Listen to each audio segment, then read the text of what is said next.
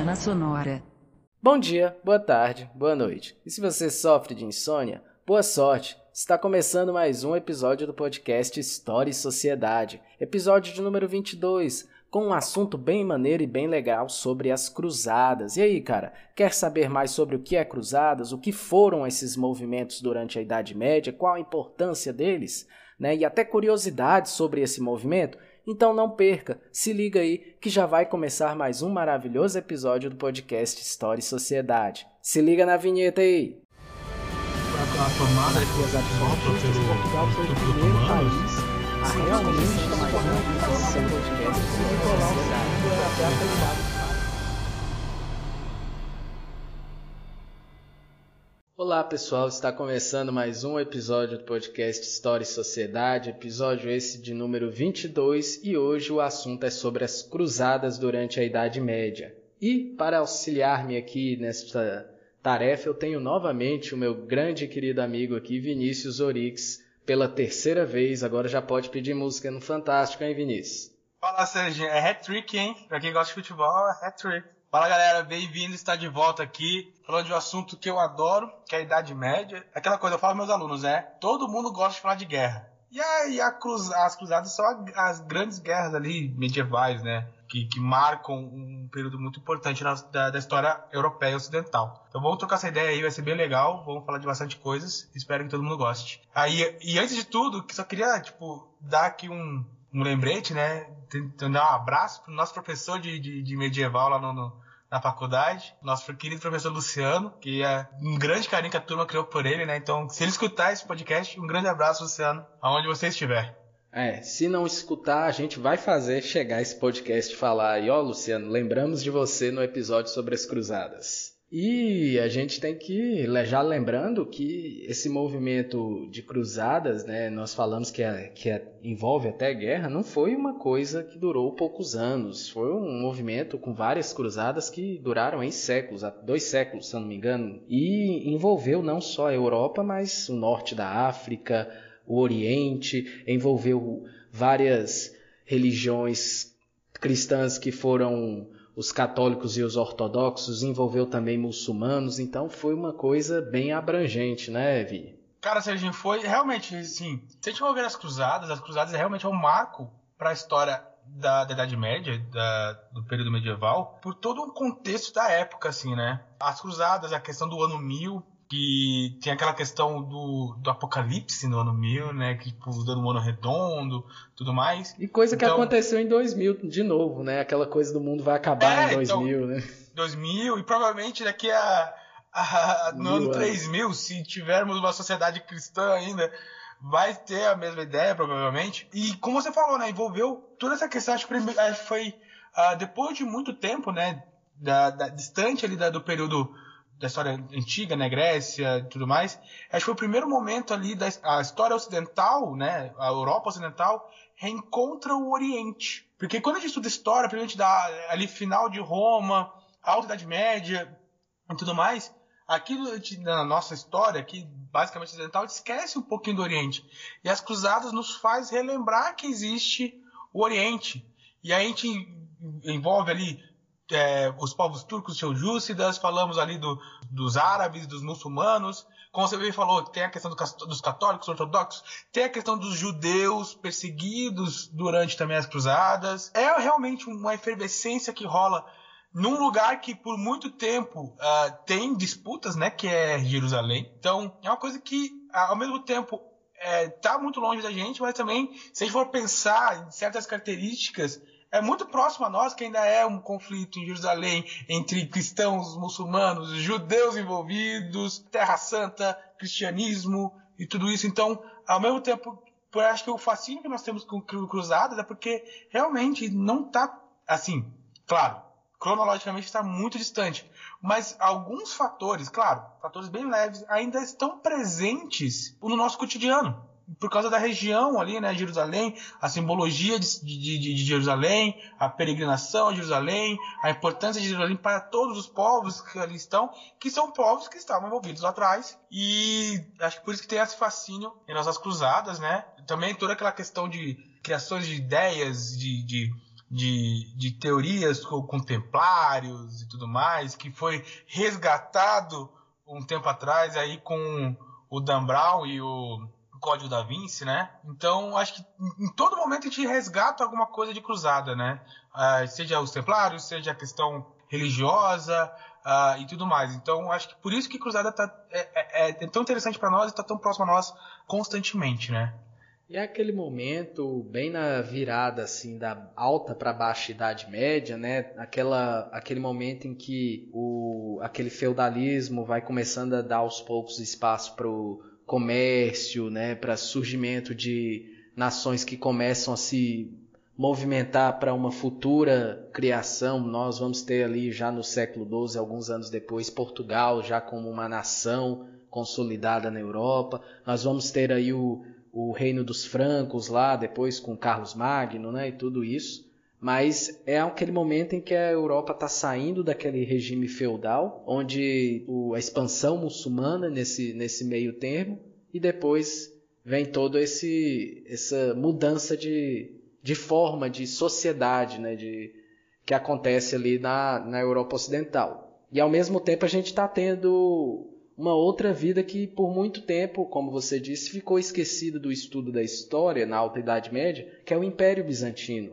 O Império Bizantino não deixou de existir, né, que é o Império Romano do Oriente. Caiu só o Ocidente. Constantinopla e o Império Bizantino, que por, ficou lá até mil quatrocentos e cinquenta e três, continuou existindo, e a história meio que apaga um pouco disso, porque a gente foca muito No, no ocidental, na Europa Ocidental. Eu acho que até mil e quinhentos, vamos dizer assim, mesmo depois, ainda tem aquele foco muito grande na Europa Ocidental. A gente, há pouco tempo, foi incluído estudo de Índia, de Império Chinês, Império Indiano, impérios na África, na nossa, na nossa historiografia. Então, realmente, a gente ainda tem essa vista muito fechada para a Europa Ocidental. Exatamente, Serginho. E até já dando spoiler, tu falou de Portugal. Portugal e Espanha começam seus processos de formação em uma cruzada. Em uma mas cruzada. Mas eu vou já falar daqui a pouco. É. Ah, mas você falou muito bem. A gente esquece um pouquinho que, por exemplo, nesse período aí, entre ah, final da, idade, da Alta Idade Média, né? Só pra gente botar aqui numa linha cronológica, a Alta Idade Média começa ali com a queda do Império Romano, ali mais ou menos século cinco, né? Aí vai até o ano mil, no nosso tempo, né? depois, de, depois da Era Comum, que a gente fala, né? Depois de Cristo. E aí, da, do ano mil até a, mais ou menos o século quinze, né? mil e quatrocentos e alguma coisa, nunca decoro data, sou ruim para data. Temos a, a, a queda de Constantinopla. mil quatrocentos e cinquenta e três. Exatamente. Essa eu não esqueço. Eu, falo, eu, eu, eu, eu, erro, eu erro por três, eu falo sempre cinquenta e seis. É porque você deve confundir com quatrocentos e setenta e seis, que foi a queda do Império Romano do Ocidente. Romano, olha aí. Aí temos ali, então, o final da Idade Média, né, com a tomada de Constantinopla. E aí é engraçado justamente porque... Por que eu tô falando disso, né? Aí no ano mil a gente tem o início da Baixa Idade Média, que leva o final, né?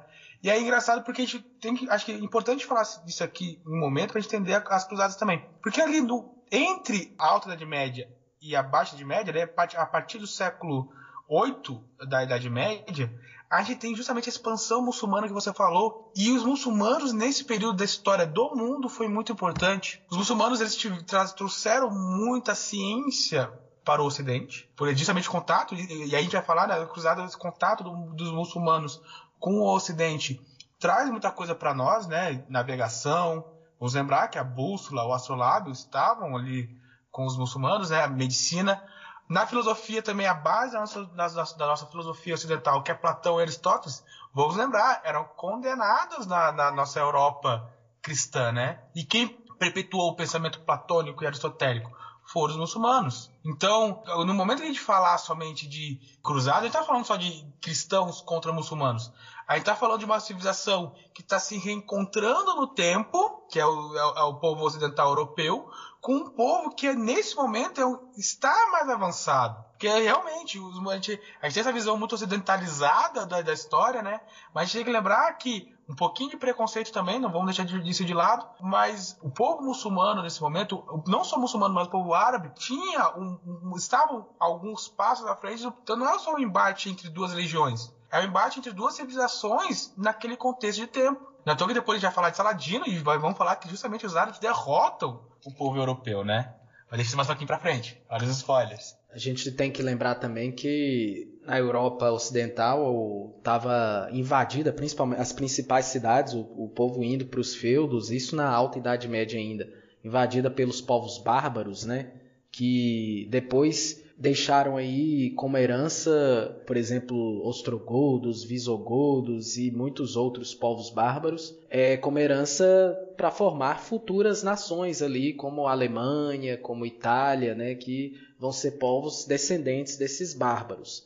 Né, ali na região do norte da Itália, o Império Sacro Romano-Germânico veio muito desses, desses povos, o, os... o Reino dos Francos também. E a Europa ficou restringida naquele momento a, uma, a um feudalismo. Não deixou de existir as cidades. Elas, ela, apenas houve um êxodo, né, para o campo, mas as cidades lá existiram. O comércio não deixou de existir, cultura. Nada disso deixou de existir. Ela apenas ficou em um segundo plano. Né? Não é, é porque a gente tem aquela noção, e eu mesmo quando criança estudei, que durante a Idade Média você passa um X, assim, ó, risco, acabou, é. Não tem mais cultura, não tem mais comércio, não tem mais nada. Vai todo mundo para o é, seu feudo. Famoso, o famoso, a famosa Era das Trevas, né? É, Idade das Trevas. Não, não é bem trevas, assim. Não, né? Desse... gente, é até legal...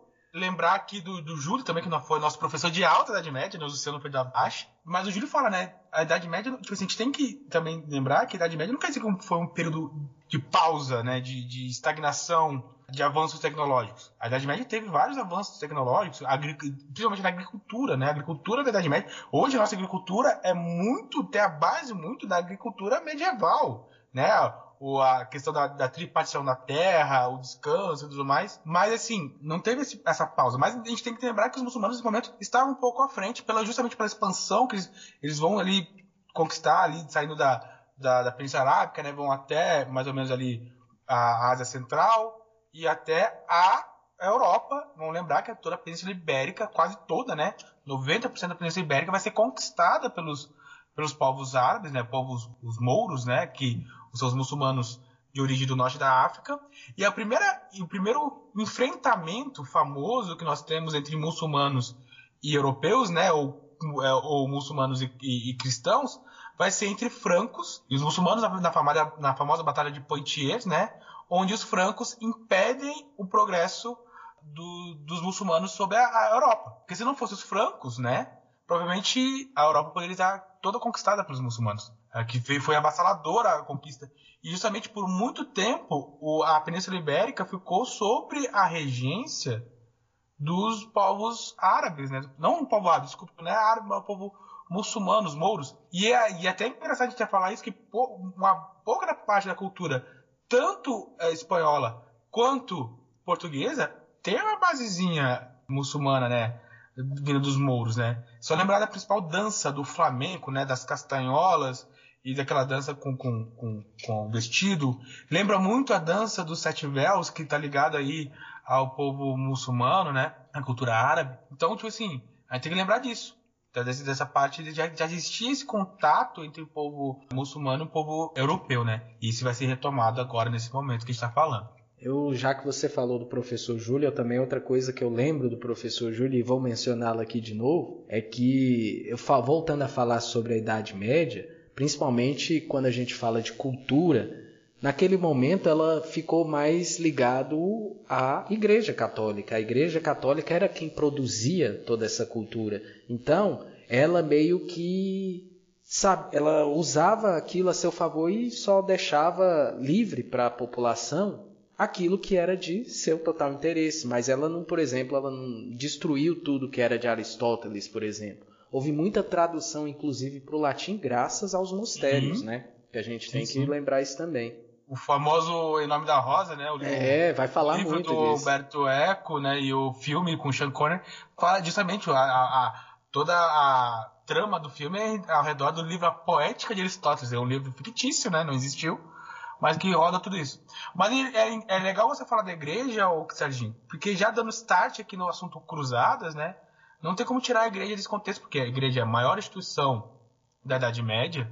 Vai ser a própria igreja que vai dar o início às cruzadas. Quem convoca as cruzadas é o Papa, o famoso... aí por se é fazer Urbano, isso, né? né? Urbano segundo, que vai justamente co convocar os povos cristãos, principalmente aqui o livro do, do, do Jacques Rille, ele fala, ele cita os latinos, né, que praticamente a maioria do, do, dos, dos franceses, né, ele, mas ele vai convocar os cristãos a libertar os centros de peregrinação do, do cristão, né, que nesse contexto a gente pode botar dois, né, Jerusalém, que está no Oriente, e também, olha só, o caminho de Compostela, no Ocidente, ali justamente na Espanha, né?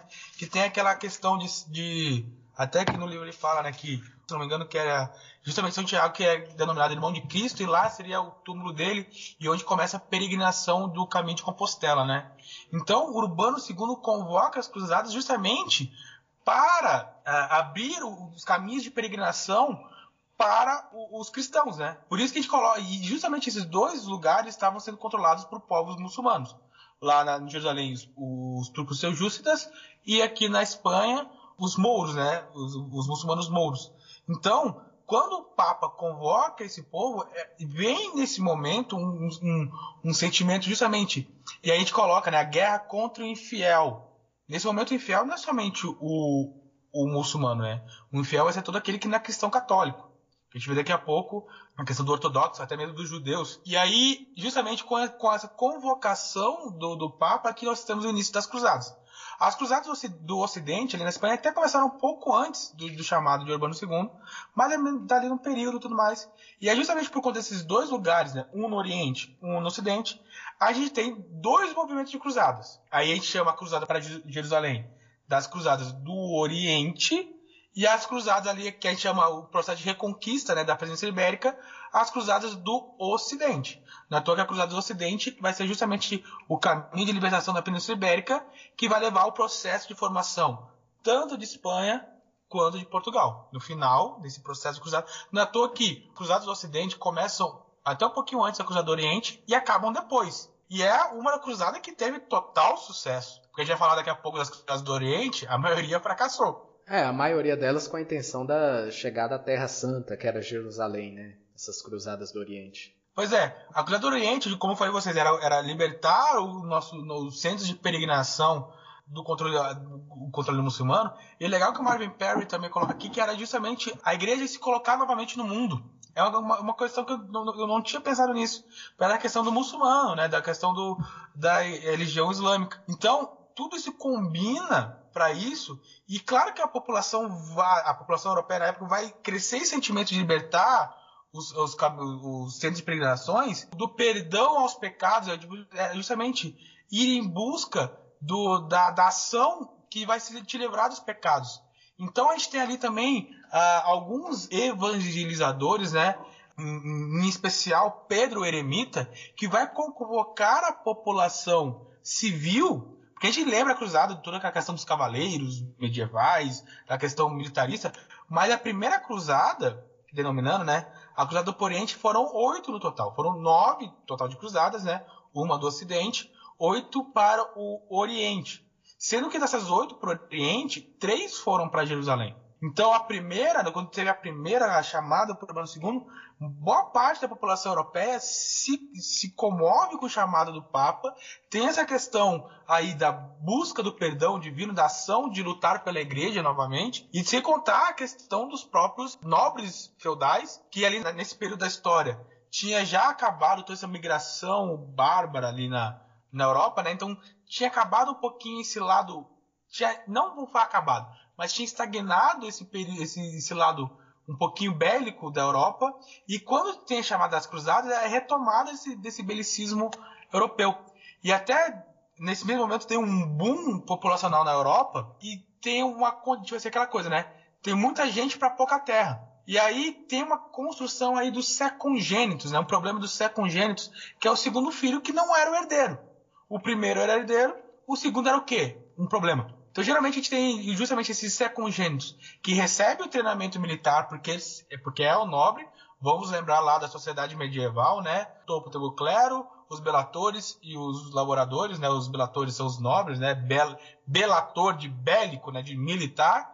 Então, esse jovem nobre tinha conhecimento militar, mas não estava botando isso em prática. Não tinha um feudo para proteger. Então, geralmente, ele ia para a igreja.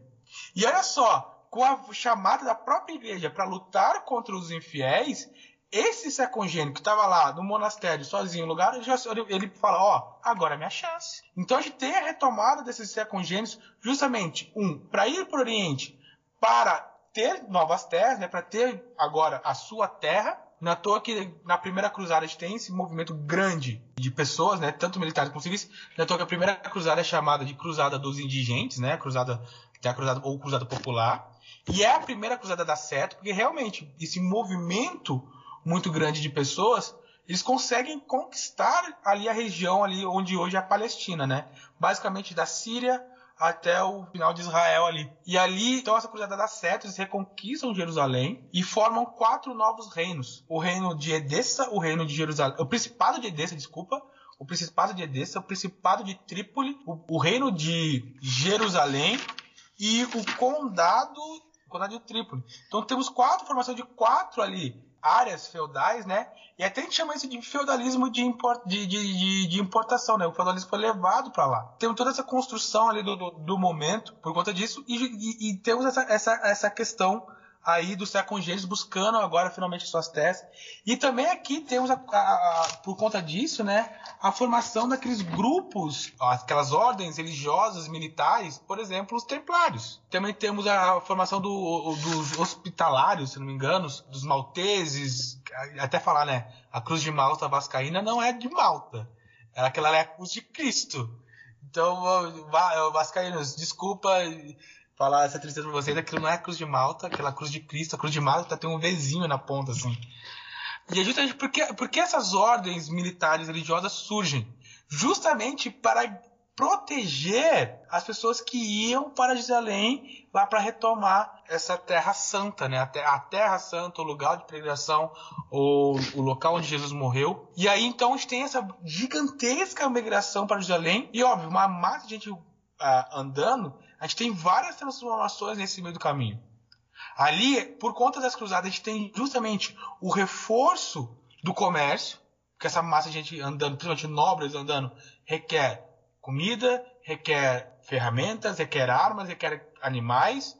Então, já tem, ó, no, no passar das cruzadas, nós temos o aumento ali do comércio. Também a gente tem a, a, o comércio crescendo, também temos o impulso da, da, dos centros urbanos.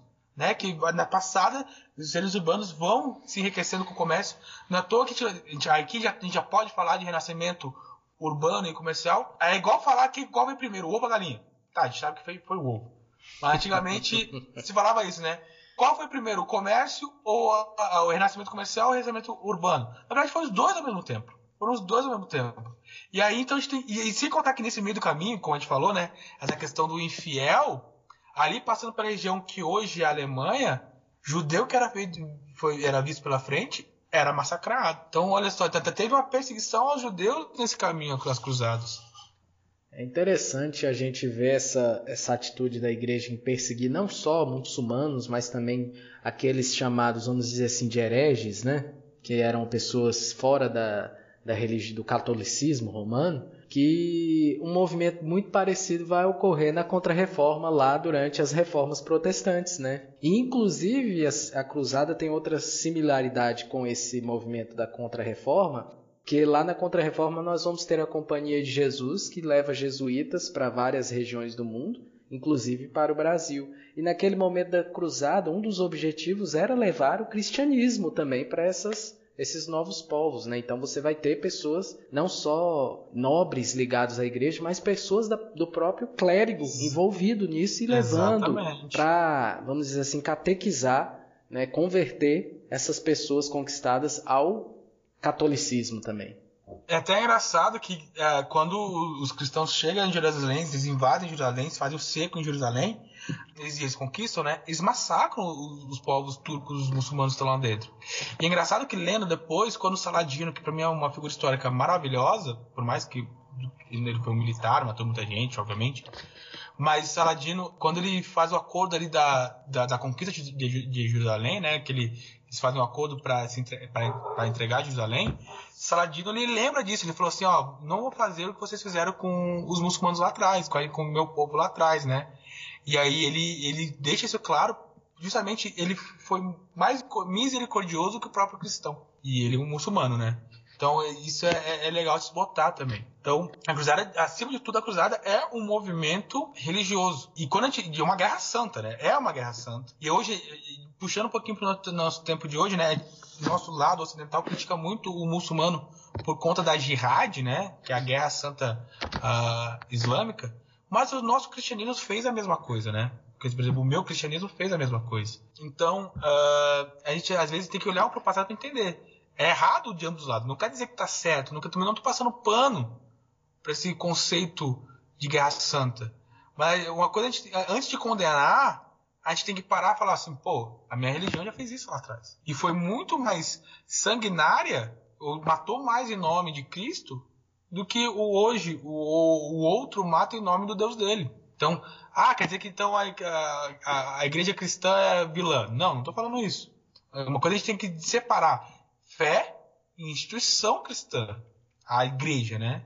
E a igreja, como uma instituição, ela é política, ela é feita pelos homens, ela toma ações pelos homens, e isso não pode, isso está marcado na história, não tem como tirar isso da, da própria história. E só para encerrar aqui esse primeiro momento aqui falando desse, desse conflito religioso, e onde a gente encaixa, por exemplo, a Igreja Ortodoxa aí nessa brincadeira, já que a gente falou tanto de muçulmano e tanto de católico romano? Aí a gente entra um pouquinho na Quarta Cruzada. Aí, acho que é legal a gente fazer uma, uma questão cronológica, né? Primeira cruzada ali, mais ou menos mil e noventa e, e alguma coisa, mil e noventa e dois, mil e noventa e seis. Eu, tô, eu acho que, que é noventa e seis, mas vamos é, lá. Que sai em direção a Jerusalém, né? A primeira cruzada dá certo, né? Conquista Jerusalém, funda os quatro reinos que eu falei pra vocês, né? E aí, mais ou menos em mil cento e quarenta e quatro, a gente já tem já o declínio dessa, dessa, desses reinos, né?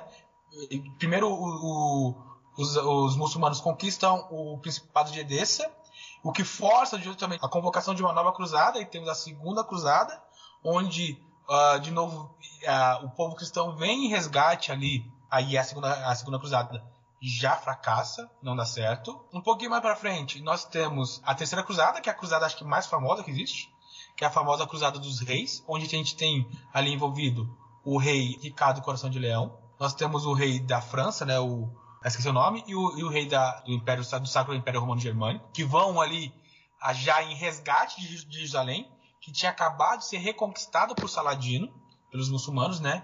Então, Jerusalém, ali mais ou menos mil e duzentos, é, é, é reconquistada por Saladino. E aí tem a Terceira Cruzada indo para o resgate de Jerusalém, só que também fracassa, não dá certo, né? Jerusalém pertence ainda a Saladino. Não é à toa que nessa cruzada, o próprio Ricardo Coração de Leão, ele negocia com Saladino a peregrinação dos cristãos a Jerusalém. Ele consegue, ele consegue uh, que, os muçulmanos, que os cristãos, desculpa, fosse peregrinar a Jerusalém sem nenhuma punição, sem nenhuma perseguição. Saladino concede essa... Saladino, assim, eu, eu, eu, eu tenho Saladino como uma das figuras históricas minhas preferidas, assim. Porque ele, ele, ao mesmo tempo que ele era, ele era muito impetuoso, né? Ele era militar, ele, era, ele tinha um, um quê de sabedoria. Ele passava esse ar de sabedoria, né? E, na, e nessa mesma terceira, na terceira cruzada, o Ricardo Coração de Leão vem a falecer, né? Que leva todo aquele processo lá uh, em inglês do João Sem Terra, que era irmão do Ricardo Coração de Leão, que depois, quem quiser, quem quiser, né? O Serginho faz um... um episódio de Robin Hood, que aí já falar de Ricardo Coração de, Le... de João Sem Terra. Mas aí o Ricardo Coração de Leão morre nessa Terceira Cruzada, então a Terceira Cruzada fracassa, não dá certo. Um tempo depois nós vamos ter a Quarta Cruzada, que é a cruzada contra Constantinopla, que era a capital do Império Bizantino. Mas a questão de falar aqui da, da, do Império Bizantino, o legal é falar que as cruzadas eram um movimento cristão católico latino, né? Então, muito da questão de, do, do, do que hoje é a Itália, que hoje é a França, do que hoje... Uh, é a Alemanha, né? A Alemanha é latina, mas é tipo, tem aquele reflexo dos francos ali, né? É a Península Ibérica, né? Península Ibérica. E, mas o Império Bizantino, ele é a parte... É, o Império Romano grego, né? É a parte grega do Império Romano. E depois, principalmente no final da Alta, da Alta Idade Média, tem ali o, o rompimento entre a, a Igreja de Constantinopla e a Igreja Romana, né? Que é o, o famoso cisma. E ali, então, no início da, da Alta Idade Média, tem o cisma do Oriente, né? Que, que, que além de ser uma, uma cisão religiosa entre Constantinopla e, e Roma, né? Na questão do cristianismo, também começa ali uma cisão já tinha uma cisão política, né? Mas aí fecha de, de vez a cisão política entre o Império Romano do, o, do Oriente e o Império Romano do Ocidente. Só falando de Império Romano, é engraçado, né? A Idade Média começa com a queda do, Romano do, da queda do Império Romano do Ocidente e, o Império, e a Idade Média acaba com a queda do, do, do Império Romano do Oriente, né? Então toda a Idade Média ainda é determinada pelo Império Romano. E aí o, o, o Bizâncio, né? O Império Bizantino é o, o lado grego do Império Romano, né? Porque eles falavam grego, na toa que o cisma do Oriente tem a ver com a tradução entre grego e latim, né? O filioque, que teve uma interpretação diferente dos dois, e aí começa a cisão. E aí vamos lembrar que o Império Bizantino controlava toda essa região ali, do, dessa, do, esse Oriente Próximo, né? Até a, a região onde estava Jerusalém. Depois Bizâncio vai perder essa, essa região para, para os turcos seljúcidas, né, que a gente falou. Depois vem as cruzadas para libertar Jerusalém. Só que, depois de um tempo, aquela coisa, o inimigo do meu inimigo torna-se meu amigo, né? Torna-se meu aliado. Por quê? Porque justamente esses movimentos de cruzada começam a ter embates entre cruzados e regiões do Império Bizantino. E os bizantinos então começam a se aliar com os muçulmanos para combater os, os, os cruzados, né? Que esses povos latinos cruzados começaram a, a já que eles estavam tendo ali fracasso na região ali do Império Pro, do Oriente Próximo, eles começaram a expandir para outras regiões, por exemplo, Chipre, por exemplo, outras regiões, aquela coisa. Então, ó, pô, será que eles estão nos atacando por igual? Vamos nos juntar, vamos aliar para combater eles. E aí isso cria a necessidade de se atacar Constantinopla. Só que atacar Constantinopla por, por terra era praticamente impossível. Então tem que atacar Constantinopla por mar. E aí que entra a questão dos genoveses, dos venezianos, que financiam e tomam as rédeas da Quarta Cruzada. Que aí já falamos que a Primeira Cruzada deu certo, e a Cruzada do Ocidente também deu certo.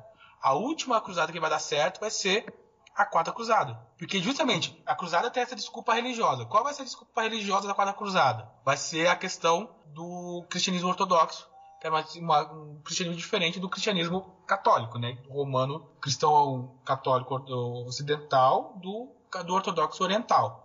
E aí, justamente com essa desculpa, os latinos invadem Constantinopla e tomam Constantinopla, né?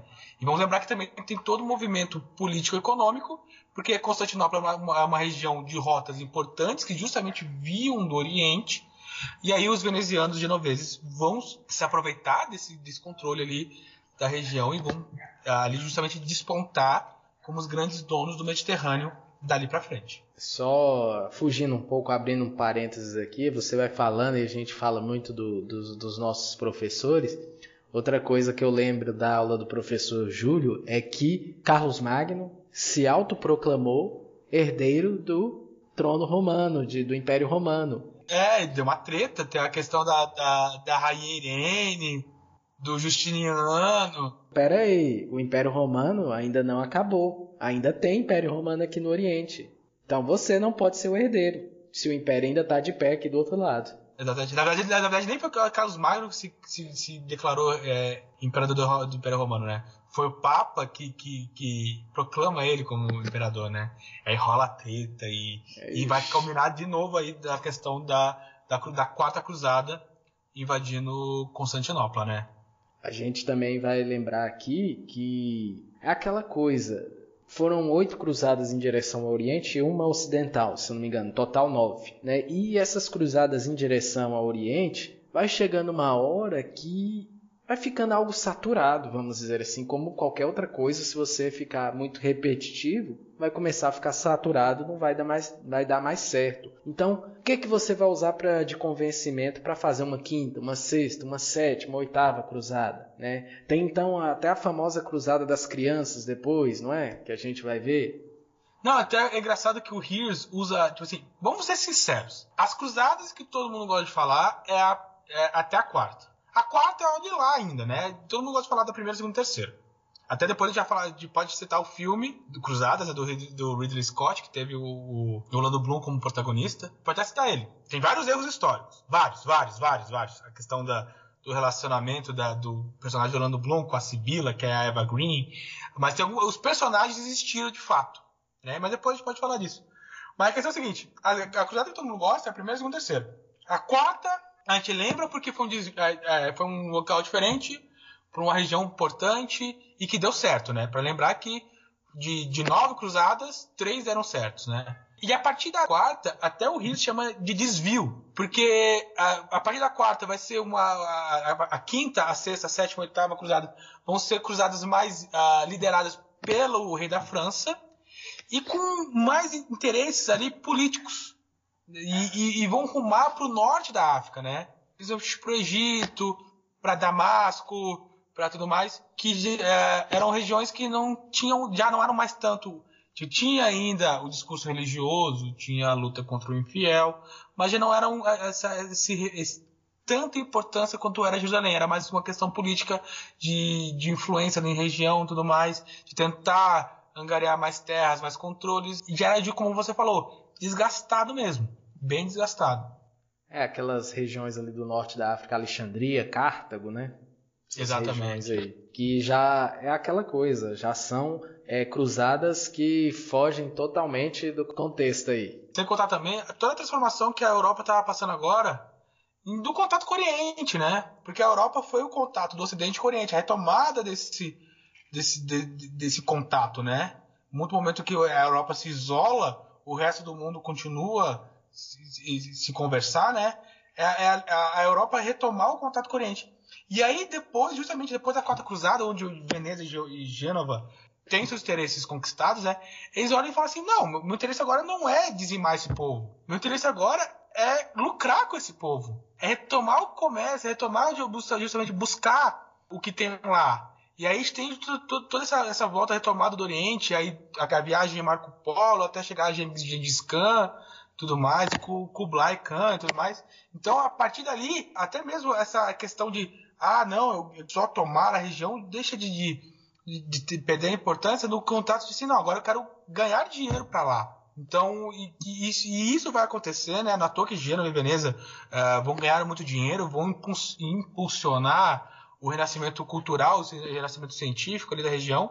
Então, olha só, as cruzadas vieram para dar isso, essa retomada desse contexto todo para a Europa, que vai ser muito importante para a era moderna, né? E assim, do ponto de vista positivista, a gente tem as datas que marcam o começo e o fim das eras, né?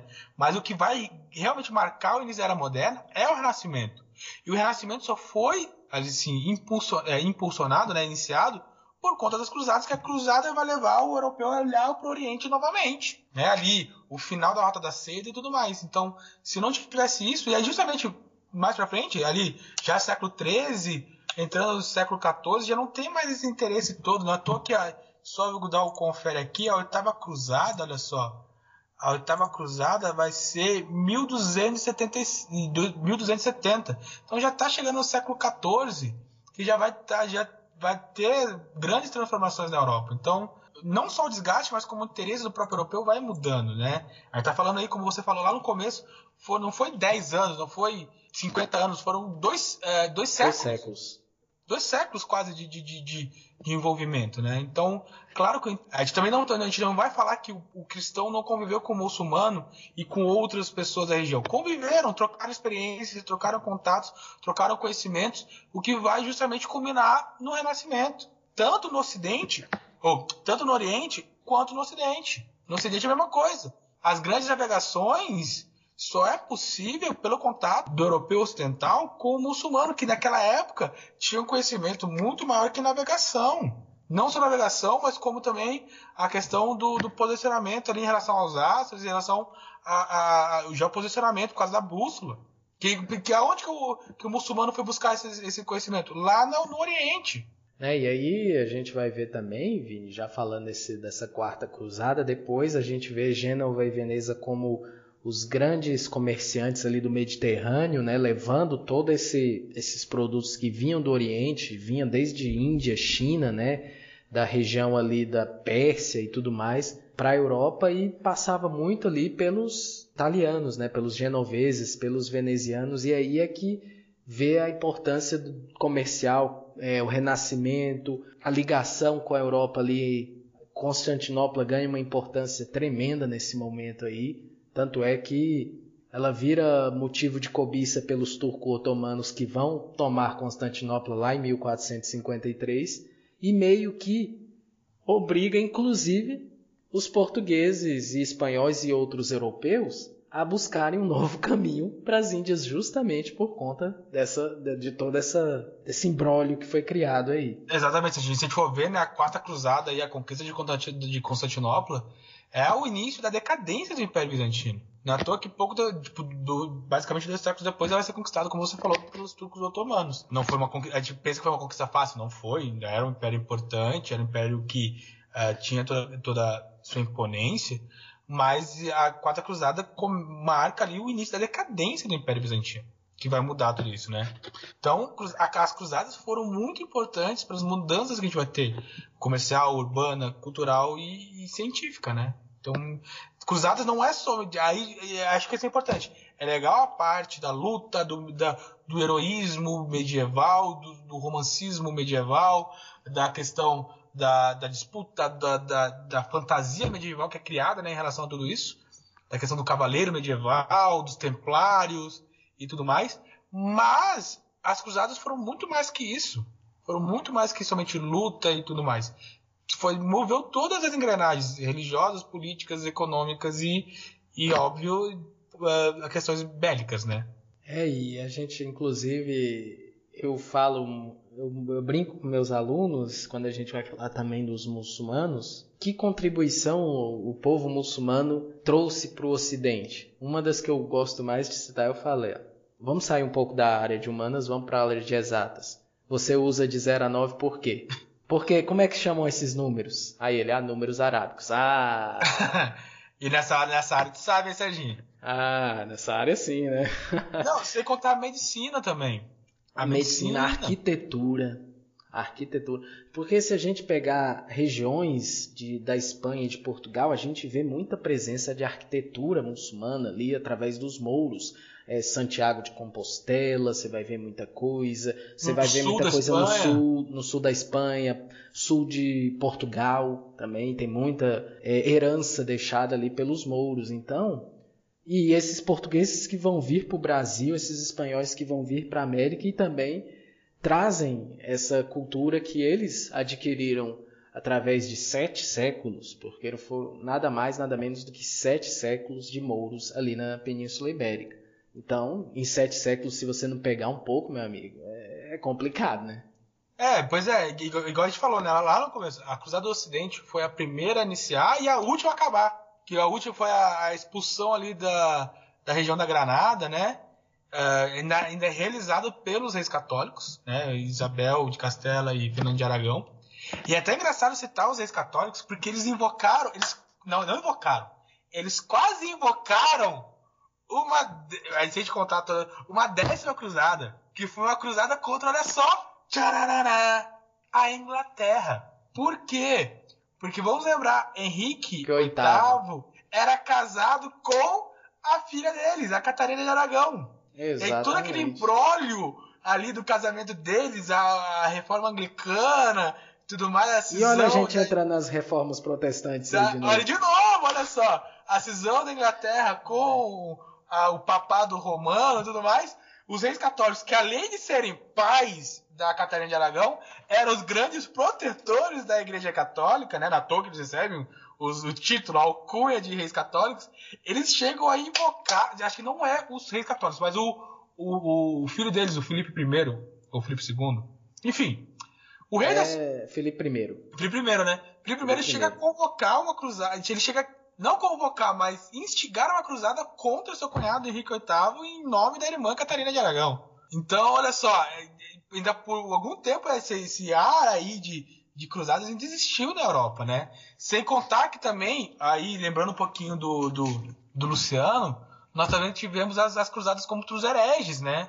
Principalmente ali no sul da França, contra os... Estava aqui na ponta da língua. Mas ele fugiu agora. Mas era uma, um grupo de, de, de reformadores, pequenos reformadores cristãos ali, que tinha no sul da França, onde o papado também convoca nobres ali para atacar essa galera. E é bom a gente... Ah, desculpa, só interrompendo aqui, é porque me veio à memória a gente falando de Isabel de Castela. A Isabel de Castela era católica e ela era uma das que apoiava a Inquisição. Sim, na toa que a pior Inquisição que teve foi a Inquisição Espanhola, né? Exatamente. O que te lembra de Inquisição é a região da Espanha. Em outros lugares, a Inquisição, assim, claro, a Inquisição foi um grande movimento da igreja e bem, uh, vamos poder dizer assim, bem autoritário e cruel, por assim dizer. Mas essa, toda essa, essa questão sanguinária da Inquisição aconteceu na Espanha. E, e é engraçado a gente falar da, da, da, da cruzada contra os hereges, que foi uma cruzada contra próprios cristãos. E teve, então tivemos outras cruzadas também, pequenas cruzadas que ninguém fala, ninguém lembra. Por quê? Porque nosso mundo ocidental, infelizmente, as grandes cruzadas importantes é contra o infiel, que é o muçulmano, que é a outra religião, é o que a gente demoniza, né, por não ser parte da nossa religião. É, e todo esse contexto, se você for juntar o quebra-cabeça, nós falamos lá de mil quatrocentos e cinquenta e três, queda de Constantinopla, e a gente já está aqui num, num espaço de tempo muito curto, porque é final do século quinze, é a expulsão de vez dos mouros ali da região da Espanha, nós vamos ter a unificação da Espanha e, ao mesmo tempo, próximo ali, nós vamos ter a, o genovês, que é o Colombo, Stop, sendo Colombo. financiado por, essa, por essa, esse casal e indo em direção a uma rota às Índias, com toda aquela coisa de fazer uma volta ali na, na circunferência e chegar às Índias, mas acaba por coincidência, parando ali na República Dominicana e descobrindo a América. E, e olha só, realmente foi engraçado a nossa conversa. A gente começou lá atrás, começando ali falando de, de Roma, de, de Alta Idade Média, e agora já, tá, já estamos chegando justamente ah, na descoberta da América, né? Na verdade, vamos, até na, no primeiro episódio que eu falei, não é descoberta, é achamento da América. Achamento. O achamento da América. Então, olha só, mas por que, o que liga tudo isso? Queira ou não, é a, a cruzada ali no meio. Porque todo esse movimento só se inicia com esse, esse contato com o Oriente que, com, que ocorre, não, eu tô, acho que tô, é a terceira vez que eu estou citando isso, ocorre nesse choque entre Oriente e Ocidente causado pelas cruzadas. É porque a gente tem que entender, Vinícius, que a história, ela não, os fatos podem até ser isolados, mas eles têm ligação. Não dá para a gente estudar um, um, um recorte sem recorrer, volta ou outra, a uma, uma outra história que está interligada. Então, tudo isso é interligado. É o comércio, o renascimento cultural, é o, o crescimento do comércio, é as cruzadas, é a reconquista da Península Ibérica, é a expansão marítima. Tudo isso vai meio que costurando, formando quebra-cabeça para a gente chegar onde a gente chega aqui. Agora em mil e quinhentos, né? Exatamente. Então, a gente vê como essas cruzadas, elas tiveram uma importância, lógico, né? Nem tudo são flores, mas elas tiveram sim a importância para a formação daquilo que seria, né, uma, a nova Europa, né? Após a, a, a virada ali da alta para baixa Idade Média. Ela foi meio que uma representação das mudanças que estavam ocorrendo na Europa. Perfeito. E a sociedade em geral, tirando ali a, o clero e a nobreza, vamos falar principalmente das primeiras cruzadas. Qual mais camada da sociedade tinha acesso a participar dessas cruzadas mesmo, né? Dali da, vamos falar da Europa Ocidental, que a gente sabe muito que os nobres guerreiros em nome da igreja iam, né? Que a gente sabe que clérigos iam, mas e o restante da sociedade? Será que tinha alguma outra participação Nessa, nessa brincadeira, ou era restrito mesmo a essas camadas de nobres e, e clero? Então, Sérgio, como lá no começo que a gente falou, né, a primeira cruzada, por ser essa, essa mais simbólica, né, essa, essa convocação do Papa para a reconquista do, do, do centro de peregrinação, na relação da cruzada do Oriente, a gente tem uma adesão muito grande da população civil. Na toa que até a gente chama cruzada dos indigentes pela quantidade de pessoas que estavam ali também passando problemas na Europa, né, fome e tudo mais, que vem não só, tipo assim, não, é, tipo, eles, eles veem uma salvação religiosa, né, a salvação, a busca de uma da ação para ir para o céu, libertar uma terra, a, a Terra Santa, né, mas também a busca de, uma nova, de novas oportunidades na, no Oriente. Então a gente tem uma adesão muito grande de pessoas uh, na Primeira Cruzada, e, e como eu até falei, é, vai ter vários evangelizadores que vão instigar o povo aí, o principal é Pedro Eremita, né? Ah, então, não é à toa que se chama cruzada dos indigentes por conta disso, por causa de quantidade de pessoas que migram. E aí e as pessoas até chegam antes a Jerusalém do que os, os nobres, né, a parte militar. E, e, essa, e essa camada de população que chega, ela vai ser massacrada. Que elas vão tentar entrar ali e tudo mais. Então, uh, a gente tem esse lado também, né, de, da, do resgate religioso da população civil, essa busca da salvação, essa busca de melhores condições. E por ser esse primeiro momento, eles vão em busca de tudo isso, né? Eles vão em busca dessas oportunidades. Então, nessa primeira cruzada, a gente tem essa mobilização massiva da população, né? Então, a gente sabe que foi um processo longo, a gente já falou, eu vou reiterar, não foi um processo que durou... Porque a gente, quando fala de guerra, a gente tenta já pensar quanto tempo durou, né? Por exemplo, as guerras mundiais que duram anos, a gente já teve guerra que durou décadas, já deve ter guerra que durou século, que foi a Guerra dos cem Anos, mas nesse caso não foi uma guerra só, não foi uma coisa isolada e foi um período de duzentos anos. Cara, em duzentos anos, o que pode mudar, modificar, o que pode acontecer é muita coisa. Até disse na, na, na, na, na, nos períodos ali que, que Jerusalém vai ser conquistado por Saladino, tem até engraçado, tem aquela questão do, do Gui de Avignon, toda aquela a, a disputa do reinado do, de Jerusalém por causa do Balduíno quarto ter falecido, o leproso, né, e tudo mais. Tem a, a questão da disputa com Montserrat. Uh, o Gui de Avignon, ele, ele vai tentar enfrentar Saladino em, uh, ali uh, para impedir o avanço sobre Jerusalém.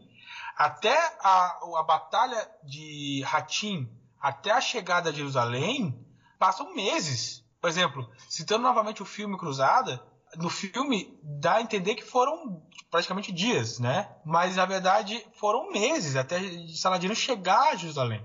Então, foram, é um processo longo, é um processo demorado. Uh, de novo, dois séculos. Dois séculos é muita coisa. Aquela coisa de, vamos pegar dois séculos de nós para trás.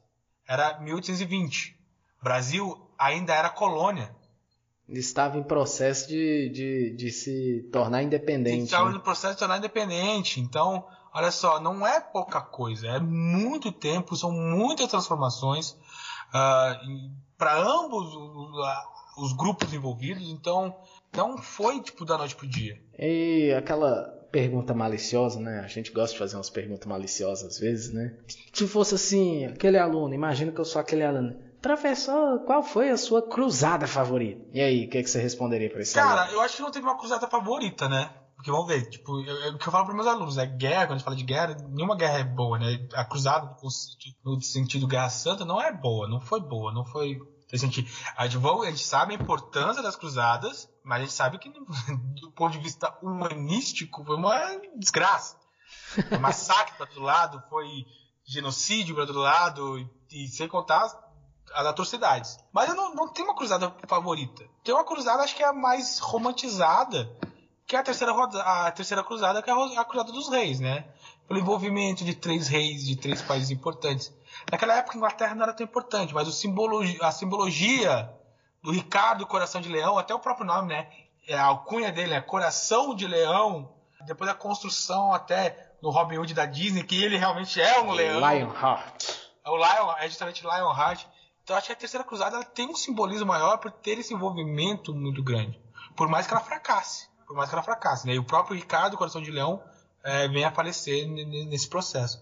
Mas acho que ela não é a favorita, mas ela é mais famosa, ela é mais lembrada. Mais emblemática. Mais, mais emblemática né? Né? E a mais, e a mais é, como você disse, a mais é, representada assim, pela, pelo teatro, pelo cinema, né? Pelos livros, a mais... mencionada pelos livros de ficção, que eu digo no caso. Exatamente, exatamente. E, e, e aqui depois também vai ter uma, uma questão importante pela morte do Ricardo Coração de Leão, que vai levar toda a construção do processo político da Inglaterra, né? A Carta Magna, uh, João Sem Terra, até a construção de uma lenda, que é Robin Hood. E falando sobre só, só, só parênteses, só parênteses. Ah, não, se eu me engano, até o filme Robin Hood com o Russell Crowe, posso ter enganado, porque faz tempo que eu, que eu assisti. E, se sejamos sinceros, eu assisti meio mais ou menos assim, porque eu não, não tava muito interessado. Eu achei... Uh, eu vi mais pela Kate Blanchett, que, que eu tenho uma, uma pontinha platônica em relação a ela. Uh, e minha esposa acabou de fazer um rum. Acho que se, eu não, se alguém falar e se eu sumir, você sabe quem já foi. Uh, mas, o, se eu não me engano, o Robin Hood do, do, do Russell Crowe, no começo do filme, eles estão retornando... justamente das cruzadas, da terceira cruzada. Se eu não me engano, posso estar enganado? Posso estar muito enganado. Que faz, foi, um tempo que eu, foi um filme que eu vi pouco, um filme que eu vi mais ou menos, assim. Mas eu não me engano, no começo do filme eles estão voltando de uma cruzada, da, da terceira cruzada. Não sabia, eu, eu não vou falar porque é ou que não é, porque eu também não assisti, olha aí. Nem, nem, nem tenho interesse na Cate Blanchett, sabe? Igual o nosso caro colega aqui. Interesse não, interesse tem da minha esposa, é só um, um, uma pontinha platônica. Mas, né, se a gente pensar aqui nas mulheres, a gente pode incluir de alguma forma a participação das mulheres nesse movimento das cruzadas também? Ou a gente não tem esse registro de participação efetiva de alguma mulher ou de um grupo de mulheres? Não, a gente tem nomes tipo assim, bem marcados aí na questão das cruzadas, né? a, própria, a própria Rainha Sibila, né? Que na, até no filme é interpretada pela Ava Green. Ela tem uma participação ali, não... Acho que, acho que não nenhum protagonismo. Acho que as mulheres, nesse contexto, pelo, pela característica da, da, da Idade Média, né? Que uma das, das características era a masculinidade, não tem protagonismo, que eu, que eu posso dizer. Mas o que eu posso dizer, posso dizer é que, naquele primeiro momento da, da primeira cruzada que Jerusalém é conquistada, justamente pelo, pelo momento de, de, de, de construção daquela conquista, pelo que eu vi, as mulheres recebem, tipo assim, Uh, é permitido às mulheres herdarem alguns títulos de, de posse de terra, pela, diminu- pela diminuta participação masculina na região. Então a gente tem ali uma participação feminina, mas não um protagonismo. Então não é, também não é algo que desponte tanto. Mas e aí? Eu, eu, o copo tá seco aqui? Tem mais alguma coisa para falar? Estamos encerrando? Você... Eu acho que, eu, acho que é legal, eu falei bastante coisa aqui. Acho que é legal de citar pelo menos o filme, né? Como a gente falou do Ridley Scott. É o filme... Ah. Pessoal, vamos lá. Eu sempre falo, filme é divertido, é, filme é pra divertir, filme é pra entreter. Então, como filme, o Cruzada, com o Orlando Bloom, com a Eva Green e tudo mais, ele, ele, ele cumpre o que se propõe a fazer, que é divertir. Mas, do ponto de vista histórico, ele peca e peca muito. Tem os personagens que acontecem de fato? Existem os personagens que, que existem de fato, né? O personagem do Orlando Bloom existe, o personagem da Sibila do Evergreen existe, o Gui de Avignon existe, pulando lá de outro cruzado lá que eu esqueci o nome agora, existe, o rei, o Balduíno quarto, o leproso, ele existiu, ele era leproso, ele tinha problemas, só que as construções ali do filme pecam muito. Por exemplo, não teve aquele triângulo amoroso entre a Sibila e o Gui de Avignon e o personagem do Orlando Bloom, não existiu. É porque a gente está falando ali de uma ficção é, também. É, né? é, é, é, assim, é justamente tem que lembrar, baseado em fatos reais. A, o fato real existiu como base para aquela história, mas a, o roteiro é totalmente diferente. Porque muita gente, gente pega o filme e acha que aquilo aconteceu de verdade. Aquilo de fato aconteceu. Não vamos mentir. Ele mostra a conquista de, de, de Jerusalém por Saladino, a entrega de Jerusalém pelo personagem do Orlando Bloom, que eu esqueci o nome, acontece de fato. Mas não é daquele jeito. Até mesmo, não, entre a Batalha de Ratinha e a Conquista de Jerusalém, ali no, no filme, passam-se dias, sendo que durou meses. Então a gente sempre tem que tomar cuidado com filmes. Os filmes é, tem que tomar cuidado. De novo, como filme, eu adoro o Cruzados, eu acho, tipo, pra entreter é muito legal. Sempre quando passo, tô zapiando, tá passando, eu vejo, vira e mexe, acho que ela, uma vez por ano assisto ele, porque é divertido, é legal. Tem toda uma coisa, tipo, é, é legal pra mostrar ali a. um pouquinho da cultura uh, muçulmana também, que eles valorizam um pouquinho a cultura muçulmana, a questão das batalhas medievais e tudo mais, a, a questão da, da geografia da região, né? Que é uma geografia muito árida, muito seca, e, mas como fonte histórica, ela peca muito e não seguimos com ela. Então, isso é muito importante citar, porque uh, conheço meus alunos, muitos falam, aí, professor, aquele filme, eu tenho que falar, então, aquele filme é mentira. Então é assim, você vai lá, assiste o filme, assista e depois vá lá estudar, pega o seu livro, vai pegar ali realmente uma fonte confiável na internet para tirar todas as suas dúvidas. Então use, use o filme só como uma porta de como entrada. Como inspiração para estudar sobre o assunto. Tirando a indicação do filme do Orlando Bloom, tem mais alguma indicação de livro aí que você queira deixar? Ou algum vídeo, alguma coisa aí, Vini? Ah, vou lembrar também que essa temática Templários é, permeia... Uh, o imaginário nosso, né, e tá ligado às cruzadas, e tem também, também tomar muito cuidado com os templários.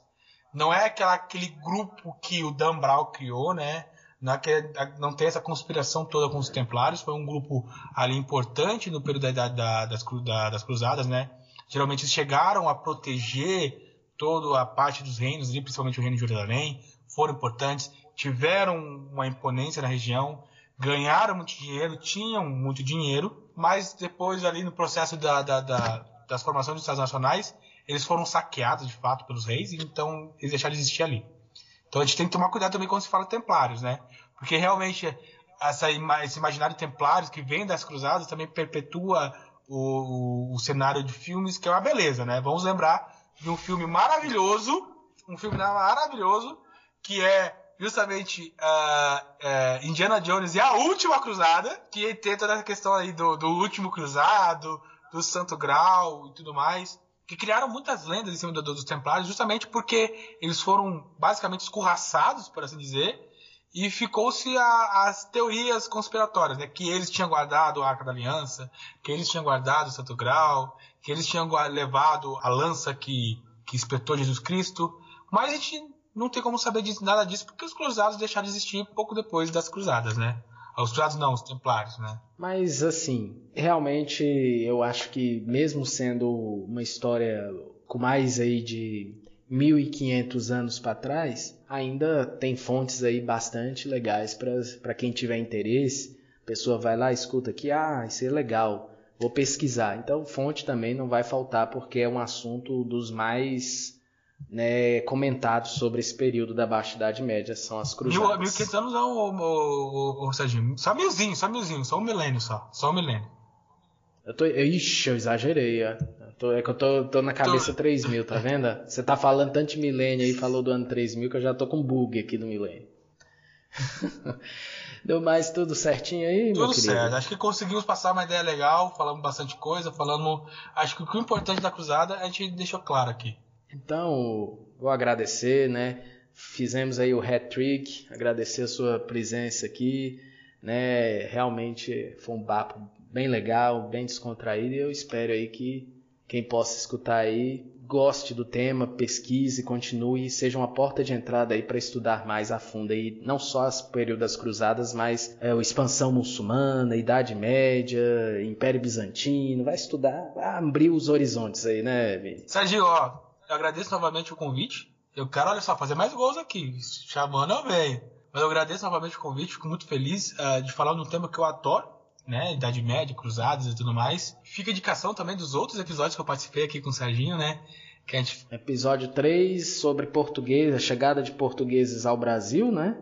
E episódio seis, que é Domingo sobre o Domingo Sangrento na Rússia e sobre aquele pré-revolução russa, exatamente, né? De dezessete. E o pessoal falar que o papo foi tão bom. Tão bom que toda vez que a gente tem um roteirinho, uma pauta a seguir, a pauta começou a desgringolar no começo. A gente esqueceu é. e foi. Rapaz, esquece isso aqui, bicho. Foi eu fechei um até. Mas que a gente assim, ó, eu abri aqui também, eu só li ela pra ela uma vez e dane-se. Por isso que eu falei que o copo secou, porque virou papo de boteca aqui, mas foi, ficou bom. Foi, foi, foi muito bom, foi muito gostoso.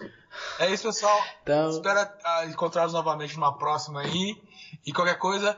Quem quiser trocar uma ideia, ó, me procurem nas redes sociais aí, ó. Procurar tanto no Twitter quanto no Instagram, que é as redes que eu uso. É Vinícius Orix, tô lá. O-R-I-Q-U-E-S, Vinícius normal. E aí me encontra lá que a gente troca uma ideia.